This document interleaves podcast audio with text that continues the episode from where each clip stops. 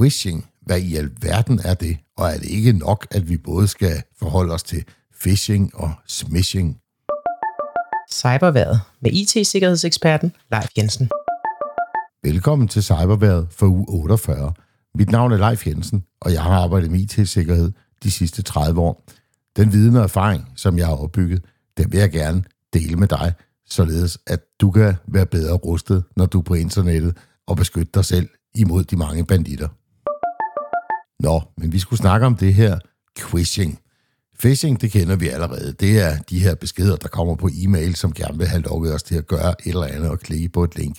Smishing, det er noget nær det samme. Det kommer bare på sms i stedet for. Men hvad er så quishing?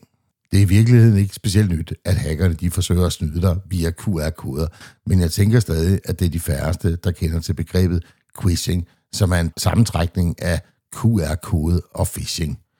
Det er heller ikke specielt underligt, at hackerne de gør brug af QR-koderne i deres kampagner, fordi de er lette at bruge. Vi kender dem og scanner dem alle rutinemæssigt med vores telefon, og så kan de indeholde et link. Det er alt sammen guf for banditterne. Samtidig så er der den fordel, at det er sværere at genkende, om det er svind, både for e-mailfilter og for os, der ser dem i mails, reklamekampagner på nettet og andre steder. Det bliver ikke lettere, når vi kigger nærmere på, hvordan hackerne bruger QR-koderne, for de links, de indarbejder i deres quizzing-kampagner, er ofte redirects fra legitime kilder. Det betyder, at en hurtig inspektion af QR-koden vil afsløre en legitim adresse, og dermed stiger sandsynligheden for, at den smutter igennem forsvarsværkerne. De cyberkriminelle de sender så mails, der giver sig ud for at komme fra de officielle kilder, og de er enten en del af mailen eller vedhæftet som filer. Når du så som bruger scanner dem, så ender du måske på en meningsmåling eller en undersøgelse, hvor du bliver bedt om at udlevere dine personlige oplysninger, såsom personnummer, navn, adresse, telefonnummer osv. Udover at du frivilligt udleverer følsomme data, så er der også risiko for, at du automatisk installerer skadelig kode på din smartphone, for eksempel spyware eller ransomware. Og hvis du er rigtig uheldig software, der lader de kriminelle overtage kontrollen med din smartphone. Et tredje eksempel er, at du bliver sendt til din bank, eller noget, der i hvert fald skal forestille at være din bank, hvor du så skal logge på.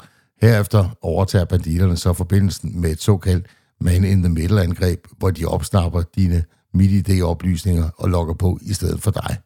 Du bliver i mellemtiden vist en fejlkode og får at vide, at banken har problemer, og at du skal prøve igen lidt senere. QR-koder er gode til mange ting, og hvis du scanner en QR-kode i brusen, så er der ikke så stor sandsynlighed for, at det er et quizzing-angreb, men hvis du modtager en QR-kode i din mail, så skal du nok lade være med at scanne den. I stedet så skal du logge ind på tjenesten via deres hjemmeside. Det er måden, du kan være sikker på, at du ikke logger ind på en ondsindet tjeneste. Nå, men så fik vi lært, hvad quizzing det betyder. Inden jeg siger tak for i dag, så vil jeg lige minde om, at nu her, hvor det lige har været Black Friday, og der øvrigt også er godt gang i julehandlen allerede, så sidder banditterne derude klar med deres phishing og smishing og quishing kampagner.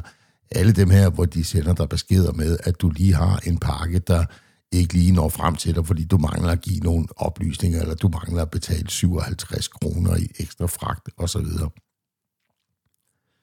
Den slags, den har de skruet rigtig godt op for, fordi de ved, at det virker. Du har måske bestilt rigtig mange ting på Black Friday, og du har måske også allerede bestilt en masse julegaver fra mange forskellige leverandører. Og så tænker man ikke lige altid over, øh, hvad det er, man har bestilt, når der kommer en sms eller en besked om, at man lige skal gøre et eller andet for at få sin pakke. Fordi man venter jo rent faktisk på nogle pakker, som man skal afhente. Pas nu rigtig godt på, og modtager du de her, skynd dig at slette dem, og alternativt, øh, hvis du kommer til at trykke på linket, så lad være med at udfylde nogen som helst data derinde. Der er ikke nogen fragtfirmaer, der beder om ekstra penge eller ekstra oplysninger for lige at kunne komme til at sende dig et eller andet. Det var alt, hvad jeg havde for cyberværet i den her uge. Vi høres ved igen i næste uge.